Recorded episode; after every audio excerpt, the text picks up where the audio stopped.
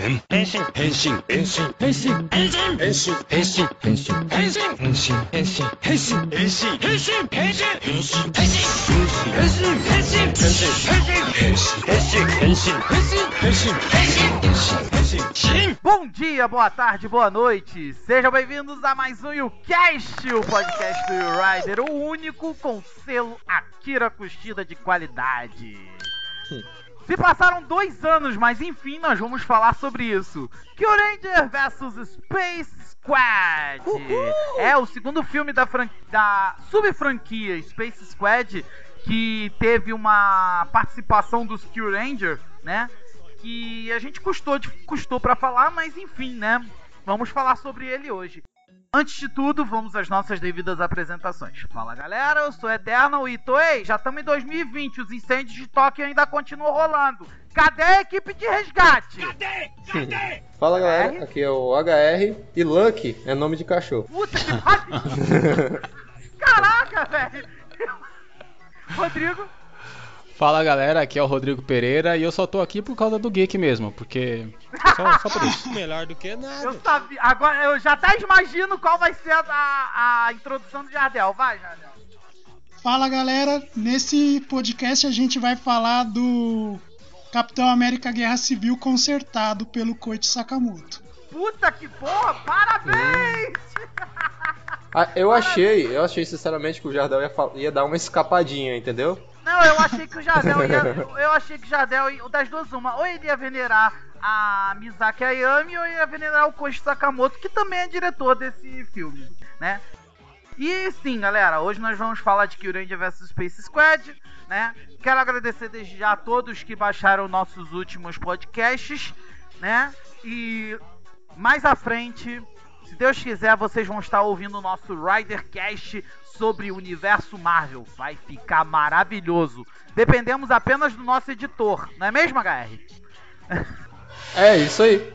Então é isso. Galera, antes da gente começar a falar sobre o tema, vamos para os nossos anúncios dos nossos patrocinadores e apoiadores.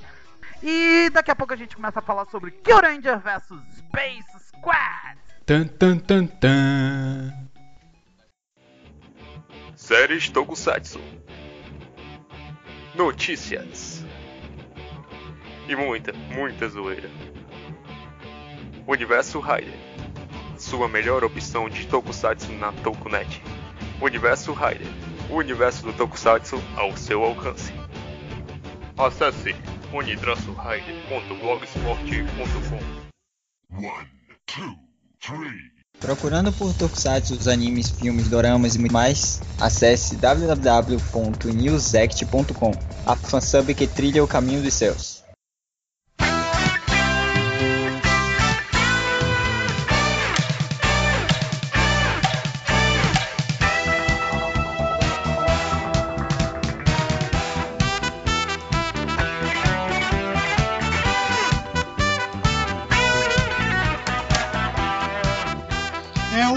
Kyuranger vs Space Squad, né? Se passa em dois universos aí que a gente tá acostumado a ver nos últimos anos, que é o universo do Space Squad e o universo dos Kyurangers, né? Para quem acompanhou essas duas obras, viu que a série e o filme acontecem em universos separados. Isso também foi destacado em um dos episódios de Kyuranger, em que simplesmente o Geki e o Bank vão parar no universo de Kyuranger.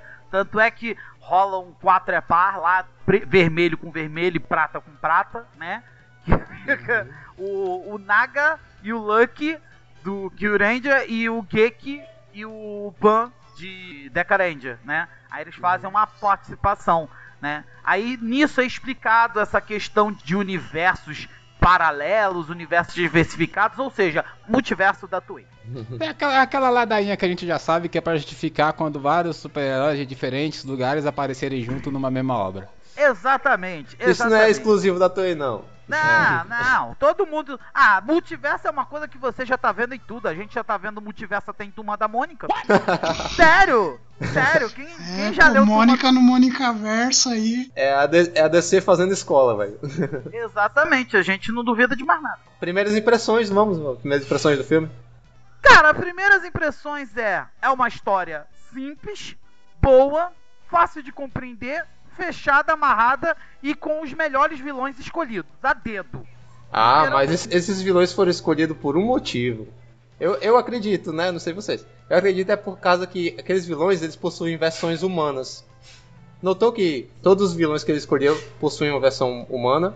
Pera aí, humano que passa tem- para pera aí que nós temos uma pequena, um pequeno parêntese que a gente pode colocar aí. É, por que, que eles colocaram a Melee e não colocaram o Rio? Né? Isso daí é muito fácil. É muito fácil de explicar. A Melee eu acho que é a personagem que, que foi mais especificamente escolhida nessa história toda. Porque ela é uma vilã que é uma ninja camaleão. Igual Exato. a camaleão É, não, uma guerreira camaleoa, ninja não, guerreira. Ah, guerreira, ninja. Não, ninja é, ninja é a Rami. A Rami que é ninja. A paciência do Jardel bateu no teto ali e voltou. Né? É, guerreiro, ninja, tanto faz. Assim, esse conceito, esse conceito que você tá usando aí de ah, são vilões que possuem forma humana e depois possuem uma forma transformada, eu acho esse conceito, na minha opinião, meio furado. Por que então? Por quê? Porque existem muitos outros vilões que também possuem formas humanas e que também poderiam ter sido escolhidos. Não, eu acredito mais seja questão de, de eh, orçamento e, e o, o ator tá disponível, né? É isso que eu Também. ia falar. Também. Tem essa Aí, questão do ator Jardel, estar pode ficar disponível. feliz. Mizaki Ayami é da tipo que fica disponível sempre. Queria que ela ficasse disponível pra mim, né? Mas enfim. Opa! vamos, vamos, vamos continuar A aqui. vida não é tão fácil assim não, HR. Você tem que lutar, você tem que merecer. Eu tenho que salvar, salvar o universo, né? Primeiro salva o universo, depois conquista a Mizaki. Inclusive a miniatura desse podcast, já deixando a dica aí pro HR, vai ser eu abraçando a Yami Misaki e o Rodrigo abraçando o Geek, tá? Acho justo. Já, já tá falado já, HR. Se prepara aí que, que é isso que você vai ter que fazer. É, Acho que, justo. fazer, vou ter que manjar do Photoshop, né? Pra poder fazer o Yuma chegar que abraça o, o Rodrigo. Não, eu, eu, eu, eu me garanto, eu faço isso, eu vou fazer, pode ficar tranquilo. 速報ですキューレンジャーのカメレオングリーンとして活躍したハミー氏にネオキュー玉を盗み出した疑いが持たれていますハミーは重罪を犯しただから捕らえるお前はハミーを信じないのかこの分からずやが Mas enfim, o filme começa basicamente com o vilão principal da história, que é o ninja espacial Demos, conhecido aqui no Brasil popularmente como o Tuning Delstar, né? Aquela cabeça que parece o disco voador do Kiko. Exatamente. Exatamente. Já chegou o disco voador. Tem que ter uma referência a Bolange sempre. A- as referências continuam, né? Enfim. Inclusive, eles fazem um pequeno resumo sobre o sindicato Gemaku, onde o profeta Fumen é o principal. Mas a gente ainda não sabe quem é caralhos essa porra desse profeta Fumen. Calma, cara. Que nervosismo é esse? É tipo assim, ele é o final boss, né? Então, tipo, tem que É. ter uns 12 chefes pra depois chegar a ele. Ainda falta muito. Nós já tivemos três, com esse mais a secretária dele, que também pode ser uma das ramificações. Então, Ah, agora eu entendi, porque o filme é a, é a Rami que faz a personagem principal. Porque ela pode ser uma ramificação também. ah. eu entendi eu posso desconectar, eu vou desconectar agora, tá não, bom? não pode desconectar, você perde emprego, hein? HR tá no RH. começa numa luta entre o, o tio Keishi Scheider e o 36 da geração de Togakuri, é, Toma Amagi, Uhum. Que seria possivelmente o sucessor de Torra Yamashi, né? Mas assim, É. a gente não vê quem é ele, a gente não sabe quem é ele, a gente não faz. Eu acho que é o Skyfire, né? Mas eu tenho minhas dúvidas. Cala a boca! Cala a boca, mano. Não fala esse nome aqui! Esse nome amaldiçoado não pode ser citado! Que, nossa, que, que, que ódio, cara. Puta que pariu. Caraca, eu vou banir o HR da chamada, sério. Mas teoria sobre quem é o Toma Amag, né? Quem assistiu Jiraiya sabe que tem algumas condições bem específicas que limitam quem pode se tornar o Jiraiya, né? Então ele tem que ser que tem que ser um alienígena, né? Então, ou ele é um alienígena ou descendente de alienígena. Então, inclusive a teoria do Skyfire Não! É bem provável. Não, cara! Não repete esse nome! Qual o nome? Qual o nome? Skyfire? Ah! É, voltando, né? Muita gente, quando viu esse filme, perguntou o seguinte: Ah, mas por que que não apareceu o Charivan? Gente, um pouco depois dos Steel Cage Next Generation, o ator que fez o Charivan, ele se aposentou da carreira de ator. Então ficou aquele buraco vazio e não quiseram substituir o Charivan Next Generation, né? Não quiseram substituir. E assim, Eu ouvi, eu ouvi falar isso mesmo.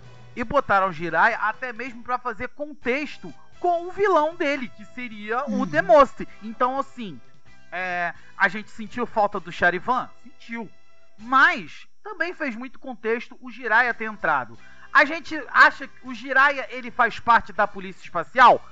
Não ficou 100% esclarecido isso, porque ele O que ficou parecido foi que, que não precisa fazer parte da Polícia Espacial, né? Pra ser membro do grupo que o Gavan criou.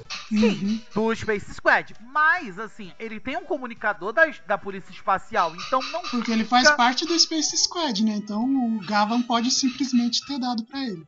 Mas assim, não ficou claro se ele é da polícia espacial. Então, é, no meio do combate, o Demos utiliza os seus jutsus e tipo, e bizarro, a cabeça dele cresceu, virou uma nave espacial, ele entrou dentro da cabeça e foi embora. Que viagem é essa, velho? Eu posso dizer que eu fiquei assim, olhando e pensando assim, que porra é essa? Que sentido Do jeito que você falou aí, realmente ficou muito estranho.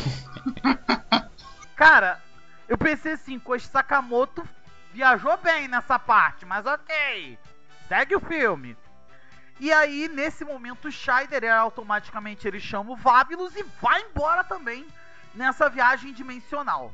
Atrás do Demost, né?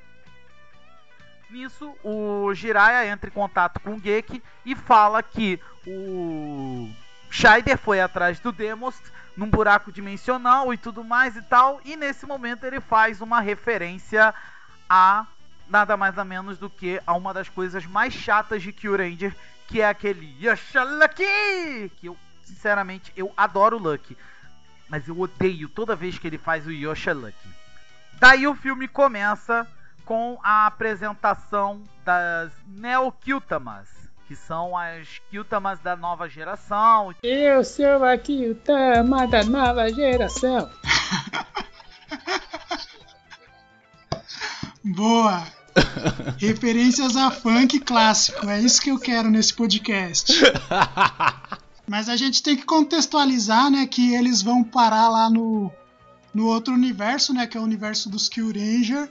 Só que eles chegam lá quatro anos depois dos Kill Ranger ter derrotado Jack o Martin. Jack Martin. Então, tipo, é quatro anos depois do final da série. E parando pra pensar, né, tipo, a série terminou em 2017, né? Então, então tecnicamente, né, seria mais ou menos para o final de 2020 para 2021 aqueles acontecimentos ali, né? Hum, acho que mais pra 2022, porque Kyuranger, se não me engano, é de 2018? Ou Eu acho 2017? que Não, 2017. então, 2017, bota 2021 por aí. exato. Aí, ó, será que eles vão usar isso daí, essa cronologia aí para como gancho pro próximo filme? As Kyutamas, elas estão protegidas num local específico que somente poucas pessoas têm acesso. Poucas pessoas, o cacete. Que a Rami, a, a espiã, ela aparece e rouba as Neo Kyutamas, né? Fica aquela coisa meio que tipo, por que caralhos a Rami está fazendo esta merda? Por que, que ela entrou na vida do crime?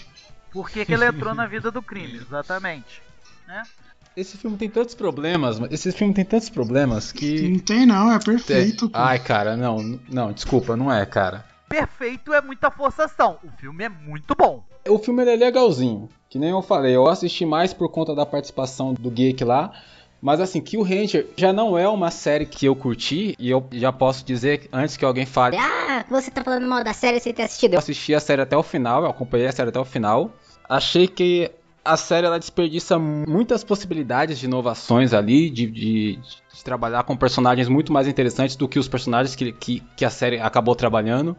Mas enfim, a motivação da Rami para ela se transformar no, numa criminosa é, é, meio furada, cara. Porque eu penso da seguinte forma: ah, eu sequestrei. Vai, beleza, eu sequestrei a sua, a sua mestra e eu quero que você faça tal coisa para mim. Senão ela morre. Tá.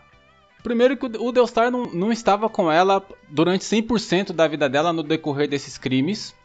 para ela não, não conseguir contato com nenhum dos Kill Rangers, sendo eles sendo que são, são 11. Ela não conseguiu contato com nenhum deles nesse período, que, que, o, que o cara ficou forçando ela a roubar as, as Kyutama. Outra coisa, o Deustar estava no que seria teoricamente o nosso universo. Ele foi parar no universo da. Com, como que ele teve conhecimento das novas Kyutamas no universo dos Kill Ranger sendo que ele pertence ao nosso universo e ele estava aqui, inclusive. Se era para ele ir para lá, por que, que ele estava aqui? Essa parte eu posso te responder, Rodrigo. Na questão, é, essa parte da fuga do Delstar, eu considero que foi uma coisa meio que, vamos dizer assim, aleatória, porque ele simplesmente ele foi aleatoriamente e encontrou o universo dos Kyuranger. Lá no universo dos Kyurangers, ele descobriu que tinha uma tinha uma usuária de técnicas ninjas. E por isso que ele se aproveitou para se aproximar dela. Tanto é que ele utiliza o jutsu do camaleão para poder enganá-la e dizer que ele também é um usuário do estilo camaleão. Então, assim, essa questão dele ter ido parar justamente no universo dos Kyurenge, eu posso chutar que foi algo meio aleatório. Assim, eu vou discordar aí da teoria do acaso, porque eu acho, né, que pelo que a, a história do filme inteira conta, né, quando a gente chega lá no final. O Jiraiya conseguiu mandar alguém que especificamente para aquele universo, é. usando os registros que ele pegou do Deustar. Então, é, o Deustar ele desenvolveu essa técnica ninja para ir para aquele universo específico que da ele dimensão. sabia como chegar lá naquela dimensão é, de uma forma específica. Por isso que o Jiraiya conseguiu seguir. Então, tipo, é, eu acho que ele já estava planejando ir para lá, especificamente para aquele universo, e a gente não tem como saber o quanto que ele conhecia daquele universo. Deixa eu, dessa parte eu acho que eu posso, eu posso ter uma, uma pequena explicação. Por exemplo, aqueles, aqueles aviões que cruzam o planeta, o que, que eles deixam para trás quando eles estão em alta velocidade? Um rastro de fumaça, não é isso? Quando o, o Delstar abriu o portal, né? Provavelmente deixou essa, essa espécie de, de rastro, entendeu? E o Jiraiya foi atrás. Ah, mas é a gente eu, não pode acho. esquecer que o Shai... Gente, a gente não pode esquecer de um pequeno detalhe. Quando o Delstar passou por aquela fenda dimensional, logo atrás foi o Scheider no Vavilus. Então, provavelmente, o Scheider tem um localizador para poder indicar pro Geek onde ele tá. E consequentemente o Geek percebeu: hum, ele tá na dimensão do Luck. Vou encontrar com o Luck de novo. E ele foi. O, o Delstar, ele pulou. Eu, eu sou da opinião do Jardel, ele já estava indo, ele já sabia para onde ele tinha que ir, ele já foi direto para onde ele tinha que ir. Só que o que, que acontece? Olha, olha, o salto que o cara dá. O cara, ele, ele, ele, ele engana a Rami pra Rami poder é, sequestrar as Kyutama, pra ele poder usar as Kyutama pra ressuscitar uns caras lá não ficou claro para mim para quê, se era, se era o básico, se era para dominar o universo ou alguma coisa do tipo. Ele ressuscita as quatro pessoas. Eu acho que era pra dominação do universo, como todo Não, não, peraí. O que ele diz lá é que ele queria limpar aquele universo da, da Federação Espacial, né? Pra dar de presente pro Fumé. Isso, ah, tá. verdade. É, é, verdade. Ah, faz sentido. Isso é verdade. Aí mas, aí é que, mas aí é que tá. Poderoso como ele é, mais ou menos, né? Vamos combinar que esse Del Star foi meu bosta, né? O que eles fizeram com o Magarin, deixaram o Magarin fodão no primeiro Space Squad, eles fizeram totalmente o contrário com esse Del Star. É, ele tava bem bosta. Bem merda. Ah, bem cara, merda. eu discordo um pouquinho aí, mas vamos lá. Em comparação com o Mad Gallant, porra, mil a zero no Mad Gallant. Não, o que eu acho é o que eu falei para vocês no, em off, né? Eu acho que um Delstar a ameaça de um Delstar é pouca para comparação uhum. a tantos heróis. É, e tem outra também, né? O Dalstar, durante o filme, ele é poderoso e imponente enquanto o roteiro precisa. Quando chega no final, ele, ele, ele meu, Eu acho que ele não é e ele sabe disso. Então o plano dele era basicamente jogar os Kill Ranger um contra os outros essa ele parte- conseguir derrotar eles, né? Ele sabe que ele não conseguiria derrotar todos juntos e tipo, Exato. essa é a estratégia dele no filme inteiro, até quando ele faz lá o Kagebushi e vai tentar vencer os Kill Rangers separados de qualquer forma. É, vai manipulando um por um. Ele sabe que, tipo, são 11, tipo, não, não tem como ele sozinho ganhar. Eles conseguiram derrotar já um império inteiro, então, tipo, ele sozinho não vai derrotar os 11. É aquela velha história do dividir e conquistar, que todo mundo conhece, esse di- ditado. Dividir e Uhum. conquistar foi basicamente isso que ele fez. Ele dividiu e conquistou. Como que ele conquistou? Utilizando o poder das Neokyutamas e trazendo nada mais nada menos do que quatro maravilhosos vilões que a gente já destacou aqui, né? Uhum. que, Verdade. a- que os vilões foram é, Fuajuzu de Shinkenger, Basco Tadiolokia de Gokaiger, Escape de Go Busters, Linda rainha. é, o Jardel deve ter tido sonhos molhados nesse. A Melee foi uma das que entrou, mas sem nenhum contexto. Por quê? Quem viu o Gekirage sabe muito bem que a Melee, ela só tá, ela só serve diretamente ao Ryo-sama. Uhum. Só que o Demost não sabia disso, né? Melee sem Ryo-sama não existe. Tanto é que o Democe teve que utilizar de técnica ninja de manipulação de mente para que ela pudesse servir ao profeta. Baldo, Baldo, desculpa. que isso, cara. É, se colocar esse Demost e o Tid lá do. Do Recei Generations Forever, os dois a 80, mano, não sei qual que é o mais idiota, né? Tipo. Porque os caras não sabem controlar mentes e tenta do mesmo Cara, é o jeito. seguinte, eu achei a escolha dos vilões maravilhosa. Todos os vilões, eu achei que eles foram é, assertivos. Inclusive, a, a né, que, que tem o, o contraponto com a, com a Rami, que a gente já colocou aqui, e os outros vilões que vieram, que foram mais aqueles no estilo capanga mesmo, um fanservice e tal. Só que, do meu ponto de vista, quando eu fui ver os vilões lutando, ainda mais contra os oponentes que eram, destoa muito. A única que eu achei que não destoou muito, quesito batalha assim, acho que foi a Escape. Sim. Que você olha lá lutando, é a mesma Escape lutando Basco que lutou também. em. O Basco também. O Vasco eu achei que, que destoou também. Eu acho esses vilões que foram escolhidos maravilhosos. Só que eu acho que pra, pra enfrentar esses personagens que, que, que são apresentados por Kill Ranger, é, eu não consigo ver como o, Lobinho e o boxeador sobreviveriam a uma luta contra ele. Você entendeu? Então, pra, então pelo menos pra mim, aquilo não fez o menor sentido. Não foi satisfatória a participação deles. Eu achei que os vilões poderiam ter representado um perigo maior para os heróis. Na- nas séries deles, né? Eles têm essa obrigação de ser overpower, mas nesse filme é como o, o Eternal, foi tu que falou, eles são só capangas, né? Então não. Não, Fanbase. sim, cara, tudo Fan- bem. É, mais um Shadow Moon apanhando do W aí. né? Exato. Não. Não, então, gente, peraí. Não, não é questão do, do vilão ser o- overpower na série dele. É aquela questão que a gente já comentou em algumas vezes aqui no cast. Que quando eles colocam dois personagens juntos, normalmente ou eles abaixam um ou eles aumentam o outro para eles ficarem equivalentes.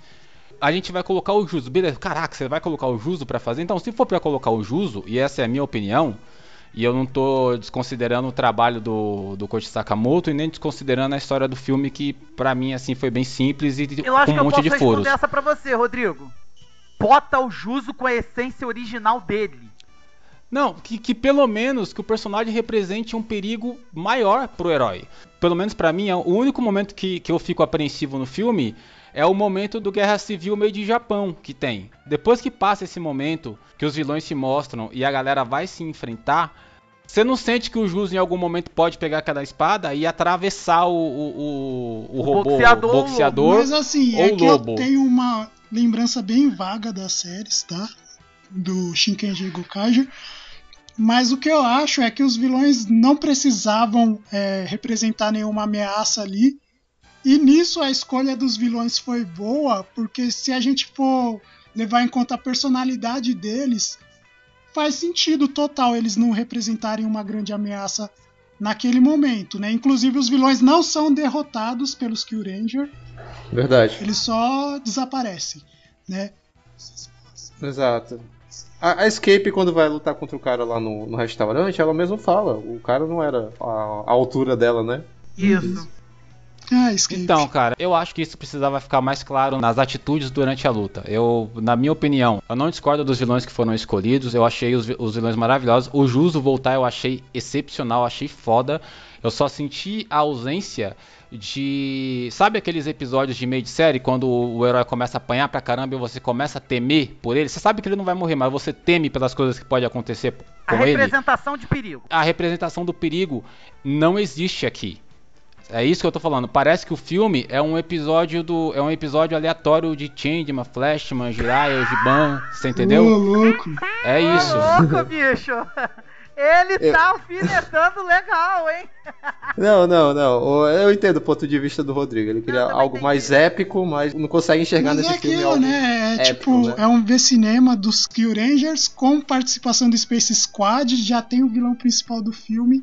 Então eu acho que ter essa ameaça a mais é algo que que nem caberia, né? Tipo. Não, cara, eu concordo, eu concordo com tudo isso. Tudo isso que vocês falaram tá tudo certo. A única coisa que eu queria é simples, é que os vilões fossem vilões de verdade. Que eles que, que o, o herói. Que alguém perdesse a cabeça além do Delstar.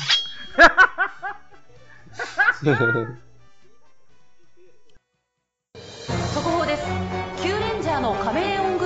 活躍したハミー氏にネオキュー玉を盗み出した疑いが持たれていますハミーは重罪を犯しただから捕らえるお前はハミーを信じないのかこの渡らず屋が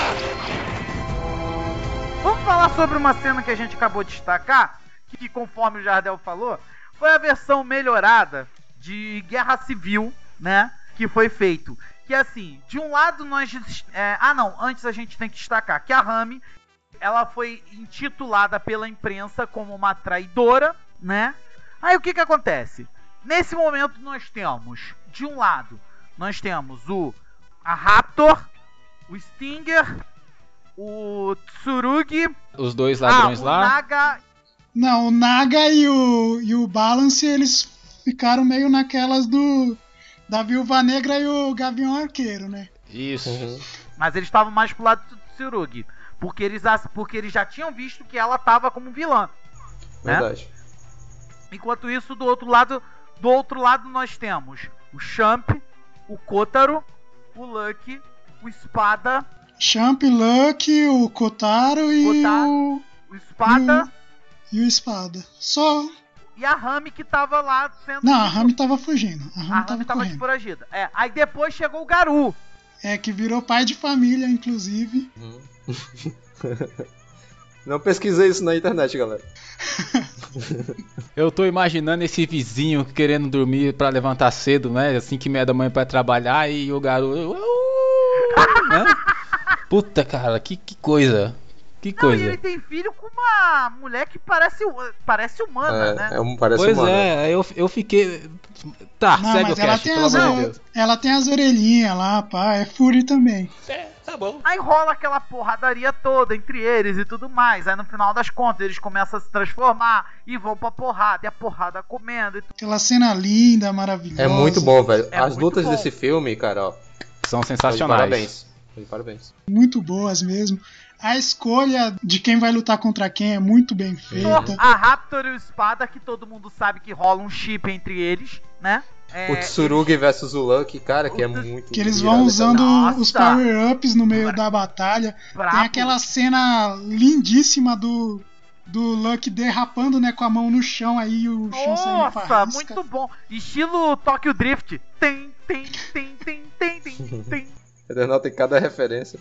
Enquanto isso também o Champ, né, e o Kotaro lutando contra o Stinger, que na minha opinião é, é uma das mais pesadas das lutas, né? É uma, é uma das mais pesadas das lutas. Não, cara, aquilo ali ninguém tava lutando pra valer, tirando o. O Luck e o, o Lucky e o o Tsurugi. Tsurugi. Na minha opinião, eu fiquei com pena mesmo da luta da Raptor com o Espada. Ah, cara. Não, ele estava brincando lá, tava dançando valsa. Pô, pô. É na esportiva. É só você trocar a trilha sonora que, que você percebe. O ga... Não, o mais legal foi que o Garu tava caindo na porrada com balas e com Naga, né? Por causa do, do Lucky, né? Ele não tem motivo, um motivo aparente não pra ficar de lado Não, de, ele de quem não. do lado Ele- do Lucky, por porque do pra ele o Lucky tá certo, foda-se. Não Exato. tem explicação. É, ele é fiel ao Lucky. Por quê, né? Porque ele é um cachorro. Faz tempo. É, o cachorro é o melhor amigo do homem. Sabe qual é o pior de tudo? Eu quero tentar negar isso, mas é a mais pura verdade. Não, não, cara, eu não É nego isso. proposital, cara. É proposital, isso. é legal, bonito.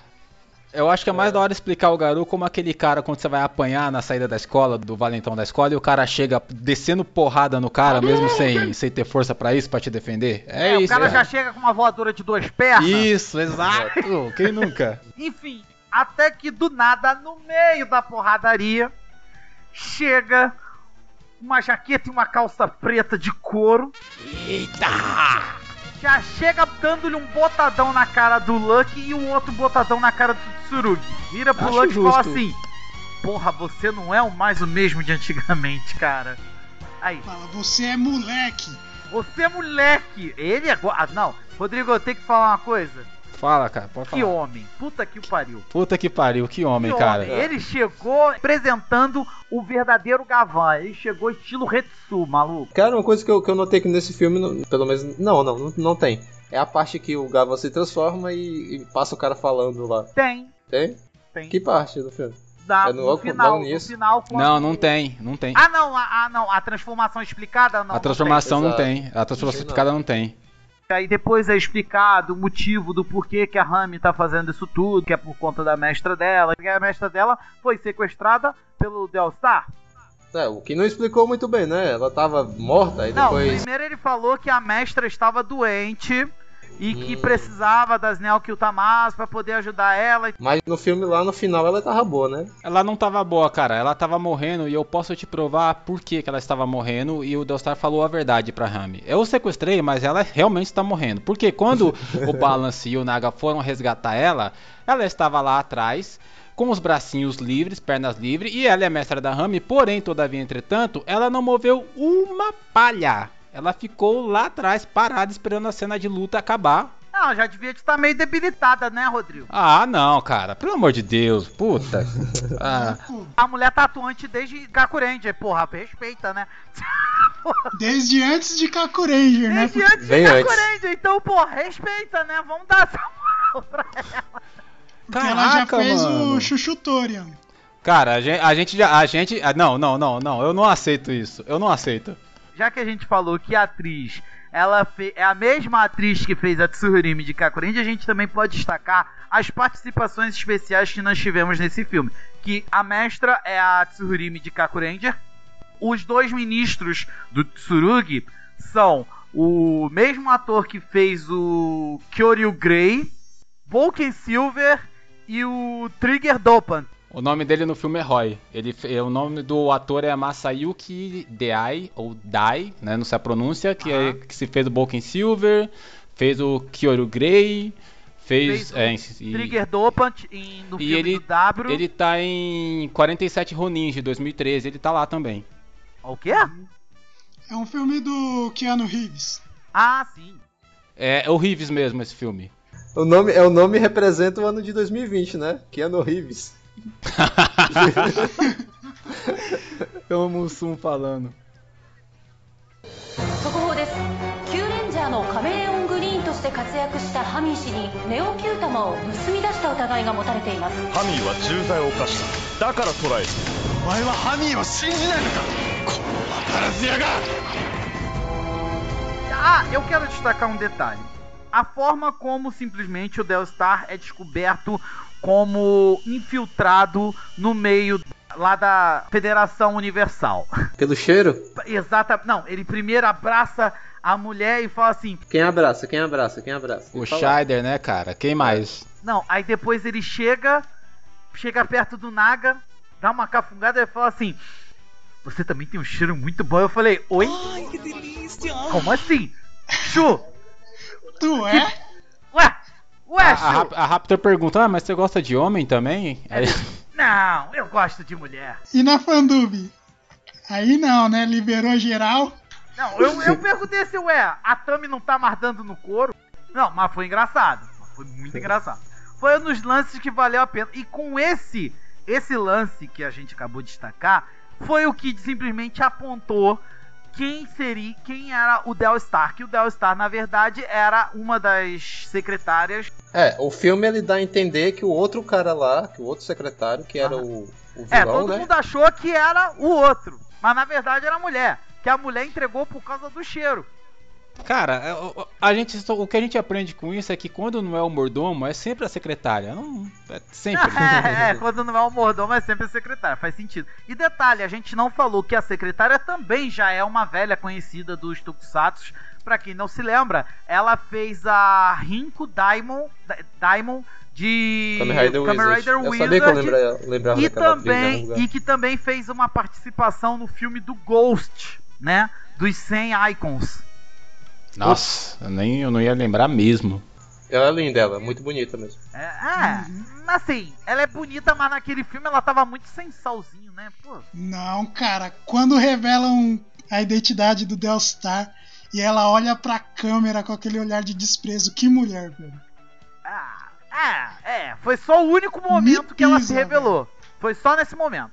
Tem uma coisa engraçada desses vilões de Tokusatsu, não só no caso do, do Delstar aqui na, nesse filme que a gente tá comentando, mas em outras séries e outros filmes, que é o gosto deles por se transformarem em mulheres, né, cara? Eu acho que é por causa da, da, da questão do fator surpresa, né? Na hora de revelar. Eita, era uma mulher. É, caraca, os vilões podem se transformar no, que quiser, mas eles se transformam em mulheres. É muito legal isso, cara.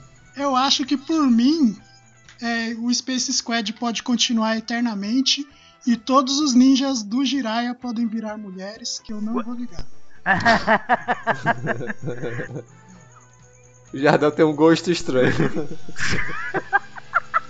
É um Bom, gosto é- rebuscado. Bom, enfim, é. Aí nisso tudo, o Delstar vira e fala assim: Ah, você não teme mais pela sua mestra, que não sei o que, que não sei o que lá, até que Sim, sim. simplesmente aparece o Balance. Não, e é legal isso. A Rami, ela fala uma coisa muito legal. Que a mestra dela. é- Ela poderia ter pensado nisso desde o início, né? Mas ela disse que a mestra dela. que a mestra dela nunca ia aceitar aquilo que ela tava fazendo, né? Não, mas demorou pra ela cair em si. É, até porque se eu, se eu, se eu fosse um super-herói e tivesse que treinar e procurar uma mestra, eu ia perguntar pra Rami, Rami, você pode me dar o contato da sua mestra? Por que você vai treinar com ela? Eu falei, não, é só pra saber com quem eu não devo treinar, porque com ela eu acho que eu não vou aprender nada. Alguma coisa ela aprendeu, né? Pra poder derrotar o, o Demosh Aprendeu a chorar. na forma civil. Alguma coisa ela aprendeu. Sabe quem fez ela cair na real? Foi a Melee. Porque a Melee que se voltou contra o Delstar, né? E o Delstar simplesmente executou ela. Tanto é que ela saiu do feitiço que o Delstar tinha colocado nela e lembrou que ela não vive se não tiver o Ryo-sama na vida dela. Se não tem Ryo-sama, não tem Melee. Então faz o seguinte, acaba lá comigo, vai. Que é bem legal porque a Melee, na, na, na série Geek Ranger, ela foi uma das, aliás, das personagens que teve uma certa evolução, Tanto é né? que na série dos Geek Ranger, o Rio, o Rio, ele simplesmente adquire a forma do Leão Dourado. Ela vai, ela se força tanto, mas tanto para poder evoluir e chegar no mesmo nível que ele. Tanto é que ela consegue evoluir e consegue adquirir a forma da Fênix Dourada. É Verdade, é tanto que vira poeira no final. Não, mas Para- é- parando, parando pra pensar assim, isso é meio assustador, né? Não, é creepy. É creepy pra caralho. Eu sei. É creepy pra caralho. Mas assim, mas é porque ela é apaixonada. Tanto é que É uma paixão que beira a devoção. né? eram os dois. É devoção e paixão. Tanto é que o Rio, aparece até um flash que o Rio abraça ela e fala assim: Daqui a pouco eu te encontro. Eu falei, puta que Exato. pariu, que cena linda, bicho. É muito bacana. Aí, o- as palavras da Melee que fez com que a Rami se tocasse e ela acabou se lembrando que ela era uma Kyuranger e tudo mais, que ela não devia de se voltar contra os amigos e que os amigos ela Ela, ela lembrou que tinha 11 amigos, né? Eu- ela, eu- eu exatamente, coisa que ela poderia ter feito desde a porra do início do filme, mas aí não teria filme, então, Enfim, é, é como a gente falou, né? A história é bem simples e tal, então eles não Ah. iam criar uma trama, uma trama super complexa pro filme. pra- Exatamente. Outra coisa que a gente pode destacar é que o Showrompo ficou fora o filme inteiro. Depois que ele. Depois que ele deu um mau jeito na coluna, ele se encostou pelo INSS e não Ele, tá no, ele tava no SUS lá, tá Tá lá. na fila do SUS. tá no. tá no UPA. Quem. Tem UPA, tem UPA, tem. Tá no, tem UPA aí também? Então. Tem, tem, com Então, certeza. então, tá lá no UPA, né? Tá sendo atendido pelos médicos do UPA. Tá fudido. São todos estagiários, né? São todos cubanos. Nossa! aparece os 11 Kill Rangers, aí aparece se transformando o Geek e o Scheider também, né? Ah, cara, eu preciso parar vocês porque eu preciso o destacar essa se cena. transformando no meio da porradaria? Não, calma, cara. Você, você também acha que eu só vou falar do Geek? Claro que sim. Também. Não. Mas não, a cena de transformação dos Kill Rangers separadamente em, loca- em locais distintos, mas se transformando e no final o, o Loki gritando, falando, né, a, a frase lá, né, esquadrão... Ah, o roll call. O roll call. O Hawkall, muito foda, cara. E o Geek e o. Scheider se transformando no meio da batalha, quando os dois saltam e os corpos ficam. Pra, o do Geek fica prateado, o do Scheider fica azul e eles já descem num- num- numa bola de energia, caindo, descendo o cacete. É bom, viu? Puta, que cena, cara. Que cena foda. Parabéns, roll call cara. maravilhoso. Parabéns. Roll call maravilhoso. Koichi Sakamoto, né, gente? O coach, é, o Koichi Sakamoto, ele tem esse lance, né? Tipo, o filme pode ser simples, o roteiro pode ser batido, mas é, cena de luta, é, é, frases de efeito, tudo ele acerta. Transformação. Transformação, Nossa. tudo ele acerta. Ele acerta e muito. Cara, a gente tira pelo primeiro Space Squad. No primeiro Space Squad, porra, aquele, aquela transformação dos cinco decas e do Gavan Type G ali, porra, bicho. Era, era isso que eu ia perguntar pra tu, era pra vocês, na verdade, né? Esse filme, ele tá mais pra continuação direta do do Deca Ranger vs Space Squad ou tá mais pra conti- continuação direta do daquele especial do que o gay que aparece lá? Não, ele tá, ele tá Não, mais pra é continuação, continuação do Space Squad. Tanto é que o, o Del Star é um dos. Qual é que é o nome? Apóstolos do Gemaku. Gemaku, né? É. Ah, então era isso que eu, tava, eu tinha essa dúvida. É, então, assim, a cronologia do Space Squad começou no episódio 0, veio com o Space Squad vs Deca Ranger, e depois passou pro Kill Ranger vs Space Squad. E agora a gente vai ter que esperar não sei quanto tempo pra sair esse Uhum. próximo Space Squad, né? É, o, o próximo Space Squad a gente espera que pelo menos eles revelem a identidade do Jiraiya, né? Ah, seria legal, né? Até porque Ah, cara. Será que eles vão revelar? Se eles conseguirem encontrar um ator pra assinar um contrato aí de uns 10 anos pro cara não sair no meio das produções, Cinco. eles revelam. Cinco, cinco, porque talvez ele seja utilizado em mais du- duas ou três filmes e acabou.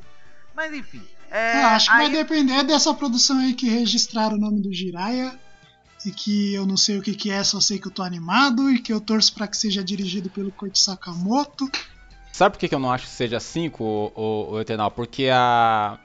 Eu tenho a impressão que a intenção do, do, do Space Squad é um pouco maior por conta da quantidade de, das ramificações que tem. E como para cada filme que saiu até agora foi apresentada uma ramificação, considerando que a Na gente tem ver- 12 lá, Na verdade, até agora já foram apresentados três, se você considerar Benikiba, são quatro. Então, a gente tem pelo menos, pelo menos aí oito possibilidades de filmes aí pela frente. É, então vamos botar assim, pelo. Não, oito e se contar um nono filme que vai ser tipo o filme que vai aparecer o Fuman, né? Que inclusive, ó, Fumen bota Thanos pra mamar. Eita,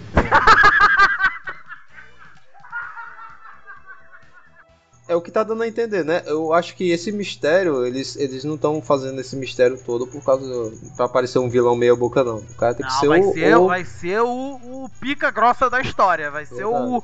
Puta que. Eita, coro- coronavírus. Coronavirus! Mas assim, é, o, o Gavan e o Scheider utilizando os ataques deles também. Nossa, É uma que. pena, né, velho? É uma pena você não ter o Charivan ali, né? Pra fazer uma outra ponta. É uma pena. Pessoal, se tivesse assistido os três, ido pro, Nossa, seria irado, velho.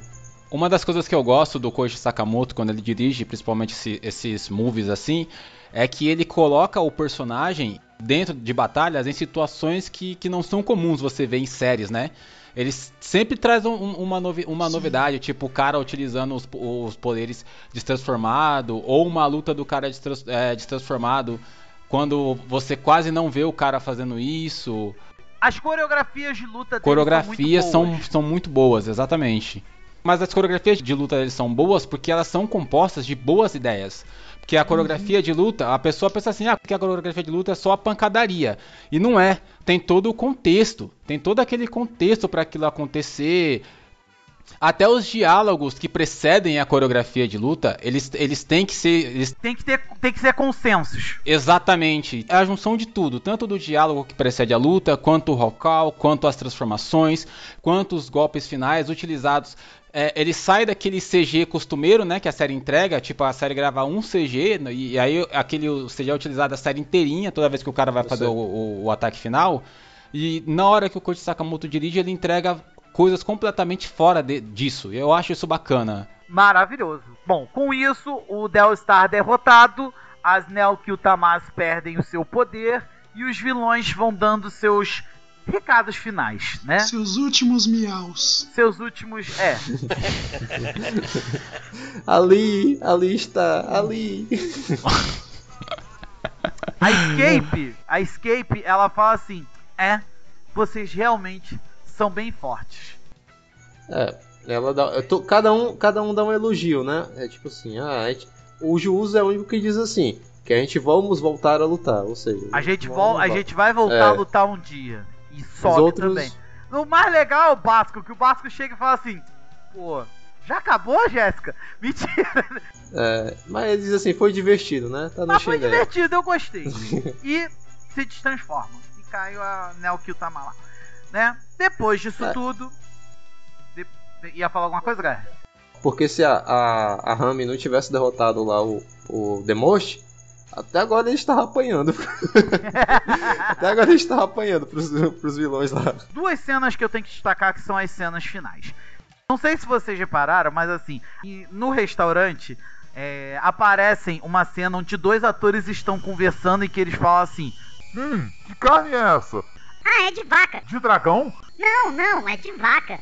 Ah, tá, é de vaca, então tá bom. Eu já sei que é, Roberto Carlos fazendo propaganda da Friboi. Eu reconheci, eu vi. Tony Ramos, Tony Ramos. Tony Ramos. Não, na verdade, aqueles dois atores que apareceram, se vocês não sabem, eles são os dubladores do, do Champ e do Showrompo. E um outro detalhe que aparece, que é o mais engraçado de todos, está a Raptor e a Rami em uma mesa e do nada me aparece quem? Luca Murphy, de Gokaiger, né? Linda, maravilhosa. O problema é que ela aparece com cabelo curtinho ainda. Eu gosto mais da Luca de cabelo comprido, que nem apareceu em Zio Olha. Pra quem não sabe, a Raptor, ela é dublada pela Maoi Timichi. Né? Não sei se você. O Jardel já sabia, mas eu não sei se o Rodrigo e o HR sabiam. Que não, já, já sabia, já. Já sabia. Não sabia não. Mas assim, ó, a Luca aparece ali no final do Kill Ranger vs Space Squad. E depois ela volta em outro especial aí que aconteceu bem legal. Também dirigido belíssimamente pelo Koichi Sakamoto. né, que foi o. Super o Sentai Psycho Battle. Então, tipo, é tudo conectado, gente. É tudo conectado. E também apareceu em Zewolder. Não podemos esquecer disso. Enfim, vamos destacar a última cena, que seria. Aquela cena seria o pós-créditos, né? Sim. Seria o pós-crédito que. Que eles falam, né? Ó, o bicho tá pegando, agora o. Tá ocorrendo de inúmeros incêndios na Terra. Na Terra não, eles falam pelo universo, né? É, pelo é universo. Por conta de uma causa misteriosa. O que deu a entender é que o vilão, né? O próximo vilão, o próximo apóstolo, vai, vai, vai ter esse poder de causar incêndio. Ele vai ser um incendiário. Exato. Vai ser provavelmente um vilão de alguma outra série dos personagens que eles mostraram no primeiro filme. De Metal Hero.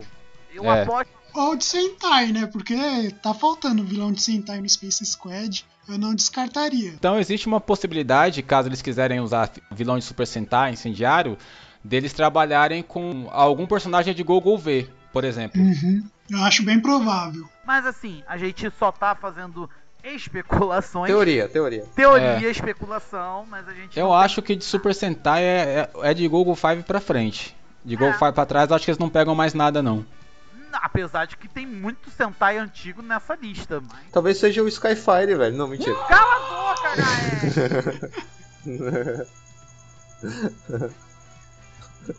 É, pô, Fire, incêndio, tem tudo a ver. Não. Cala a boca, Gaé.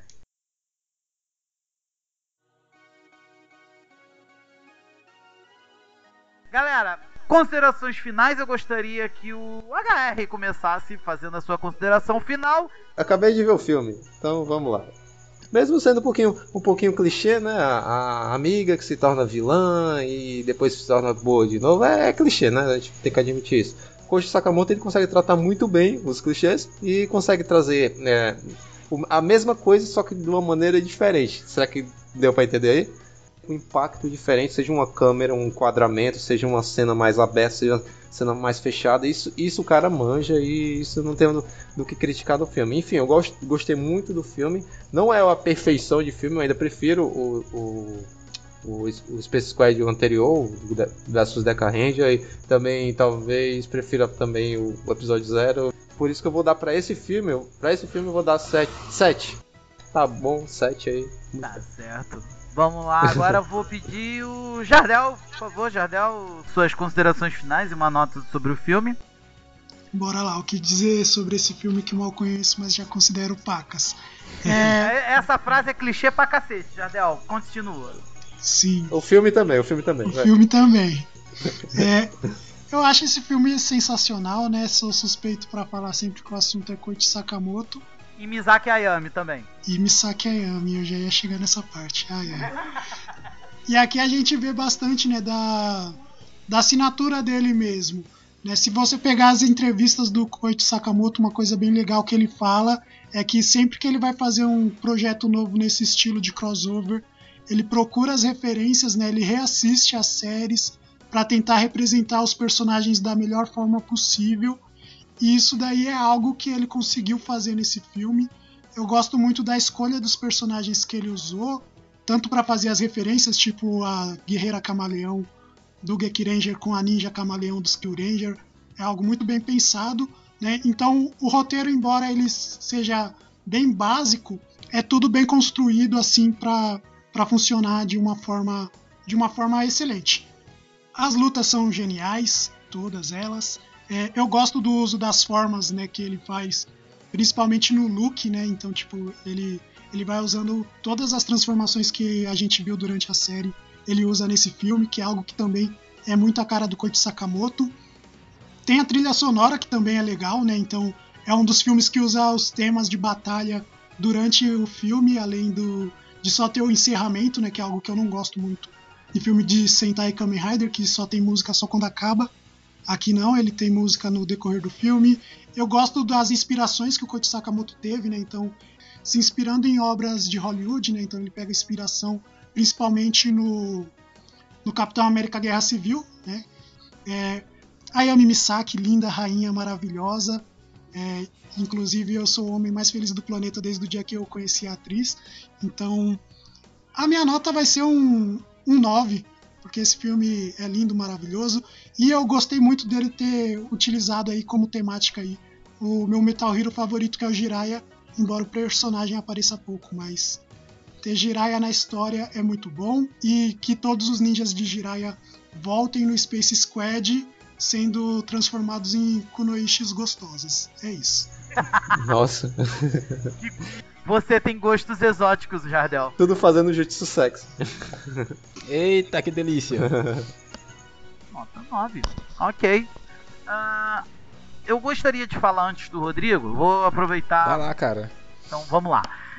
Eu desde sempre falei que essa iniciativa dessa sub-franquia, eu costumo chamar de sub-franquia, que é o Space Squad, é, essa iniciativa eu achei ela maravilhosa porque ela tá trazendo uma vida nova para os Metal Heroes e se encaixando com alguns centais também e tá muito bacana. E assim, no Q-Ranger vs Space Squad, ele tem um roteiro bem tranquilo, bem simples, algo que dá para você assistir de boa, tranquilo, não influencia nas histórias, não influencia na história de Q-Ranger, só vai influenciar na história de Space Squad. Né? É um filme bacana de assistir, é um filme legal. Uma coisa que o Jadel destacou que eu endosso que é a questão das trilhas sonoras que tocaram no meio das batalhas. Isso também foi muito maravilhoso. Eu adoro destacar a trilha sonora também, né? E ele deixou um hype tão gigante no final, quando apareceu o Fire. Meus amigos, que hype foi Eu quando eu vi a primeira vez, eu quando eu vi o Fire, eu caí duro para trás, eu falei: "Caralho!" Minha nota para esse filme vai ser uma nota 8,5, né? Vai ser uma nota 8,5 por conta de que eles estão dando continuidade no Space Squad. Vamos esperar para ver se esse projeto vai continuar nessa mesma, nesse mesmo patamar, porque a gente não tem do que reclamar. Os Space Squad até agora a gente não tem, do, não tem o que dizer de ruim. Já até mutou o microfone, ok. Rodrigo, pode falar. Então, eu não acho o filme ruim, eu acho o filme bom. Eu, inclusive, já assisti várias vezes. Eu tenho um carinho muito grande pela versão fã dublada, por conta das adaptações de vozes que fizeram, que eu gostei bastante. Porém, todavia, entretanto, eu acho que o filme peca bastante, ele perde muita oportunidade de ser melhor do que ele, pode, do que ele foi apresentado em muitos quesitos. Apesar do roteiro ser um roteiro muito simples, como a gente já, já, já destacou aqui, tem muitos furos, tem uns furos ali, para mim, acabam ficando meio inconsistentes com o, que o, com o que o filme se propõe a apresentar. Fiquei feliz pelos personagens que foram escolhidos para voltar, pelos atores que foram escolhidos para viver os personagens novamente, mas fiquei muito triste pela, pelo destino ao qual esses, esses personagens foi dado. É, são 11 guerreiros, mais o, o Scheider, mais o, o, o. E você ter inimigos, vilões do naipe que esses vilões são em suas respectivas séries. E aqui eles não representarem é, 25% do perigo que eles poderiam representar para esses para essa quantidade de heróis, pelo menos o Basco e o Juso eles poderiam ter sido melhores utilizados, eles poderiam ter sido melhores colocados dentro da história com um contexto melhor ou pelo menos dentro da batalha, trazer uma representatividade de perigo maior aos heróis. Eu acho que isso faltou no filme. É, tanto que o, o, o, ponto alto do filme é, a, é o momento em que o, o filme tem a guerra civil entre os. A guerra civil japonesa, né? Entre os personagens, que é o ponto mais alto do filme ali, que é o ponto que eu fico mais empolgado. Então é isso. É, acho que o filme tem, tem alguns momentos que o filme poderia ir além, mas ele se limita a ficar. Se contém. No, ele se contém, que eu acho que, que ele pode ir além, mas ele se contém. Então, por conta disso, a minha nota para o filme é 7,5. Eu acho um filme ruim? Não, eu não acho um filme ruim. Eu já assisti várias vezes, continuarei assistindo, porque eu acho um filme super divertido. Mas por essas análises técnicas que a gente está fazendo para mim, o filme fica devendo muito e por isso o meu 7,5 talvez a nota mais baixa até então no É um 7,5 justificável. 7,5 então, meu. É Mas um eu ia dizer, a nota mais né, baixa na minha história do Space Squad do o cast, acredito que seja a nota mais baixa que eu tenha dado a um filme, porque eu não lembro qual foi a nota que eu dei pro Amazon Eu acho que você Season deu uma 3. nota mais baixa pro Last Judgment. é, então. Ouvindo as considerações do Rodrigo, eu cheguei à conclusão de que a Toei tem que liberar a Sakamoto Cut, né, do Kyuranger vs Space Squad. Com meia hora do Juso dando porrada Sakamoto Cut! Por favor.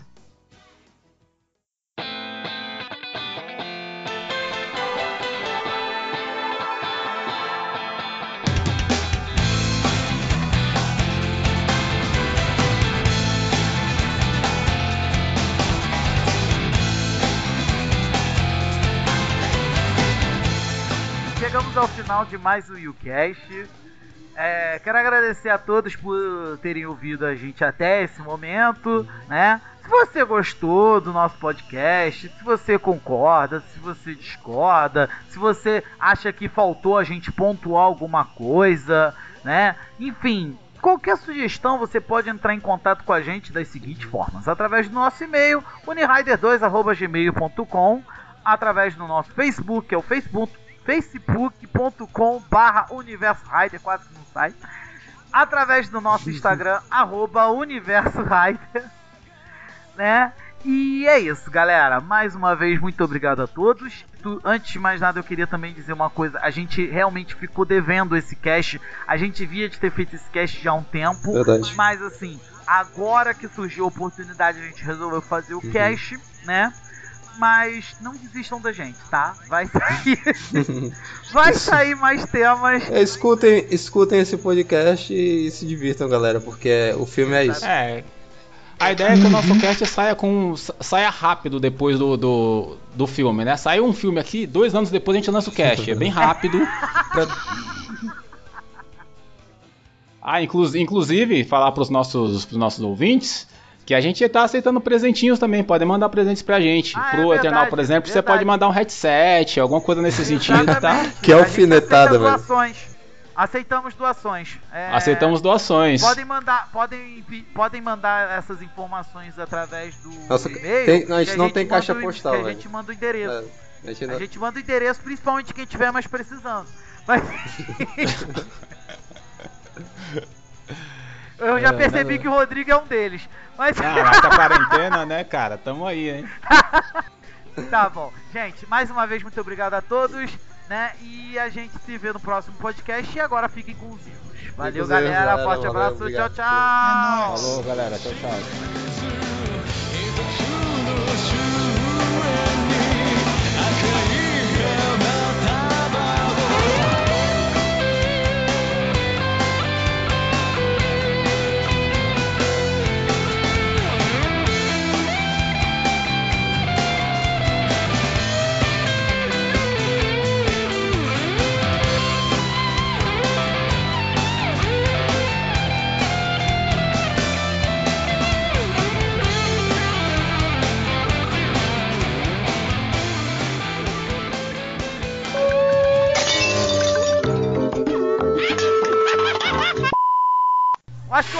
Pode começar falando que o HR tá com o filme na ponta da língua. Da então- onde que tá vindo essa pá raspando no chão aí? Da casa da É melhor não, que- porque tem uma pá raspando aqui e vai atrapalhar. É, depois você vai ter que dar um jeito de cortar isso na edição, mas enfim. Não, é pra mim a pá, não se preocupe, não é pra vocês. Ah, tá bom. Você, depois você dá um jeito e corta isso na edição. HR também tá aí fazendo uma fiada aí de, de parede logo agora na hora do cast, mano. Não é Pô, hora tá pra isso não. puxando, tá, puxando aquela, tá puxando aquela laje sinistra essa hora da noite. Pô, É, mano, horário de pedreiro é até 5 horas da tarde, no máximo. exatamente, já são oito. Se terminar rápido, sai antes do almoço.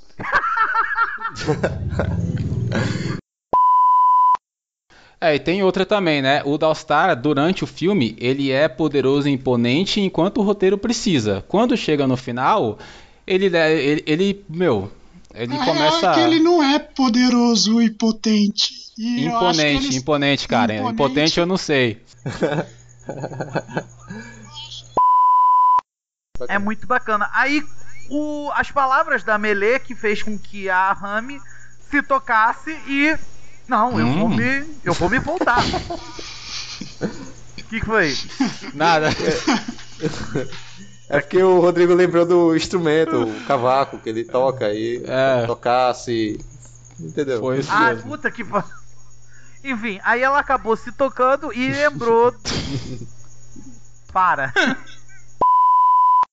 Pada vira e fala assim: Ah, vamos todos nos reunir no meu restaurante. Eu vou fazer um prato para vocês. Não, Pra não vocês tinha também. destruído o Aí- restaurante com tiros pra tudo quanto foi lado quando a Ah, Escape... cara, ô, se eles, so, se eles sobem num, num, num meca gigante e destruir a cidade e a cidade fica boa, o restaurante Ah, o é- restaurante é menos. mole, é a Toei, cara. A gente tá falando da Toei, cara.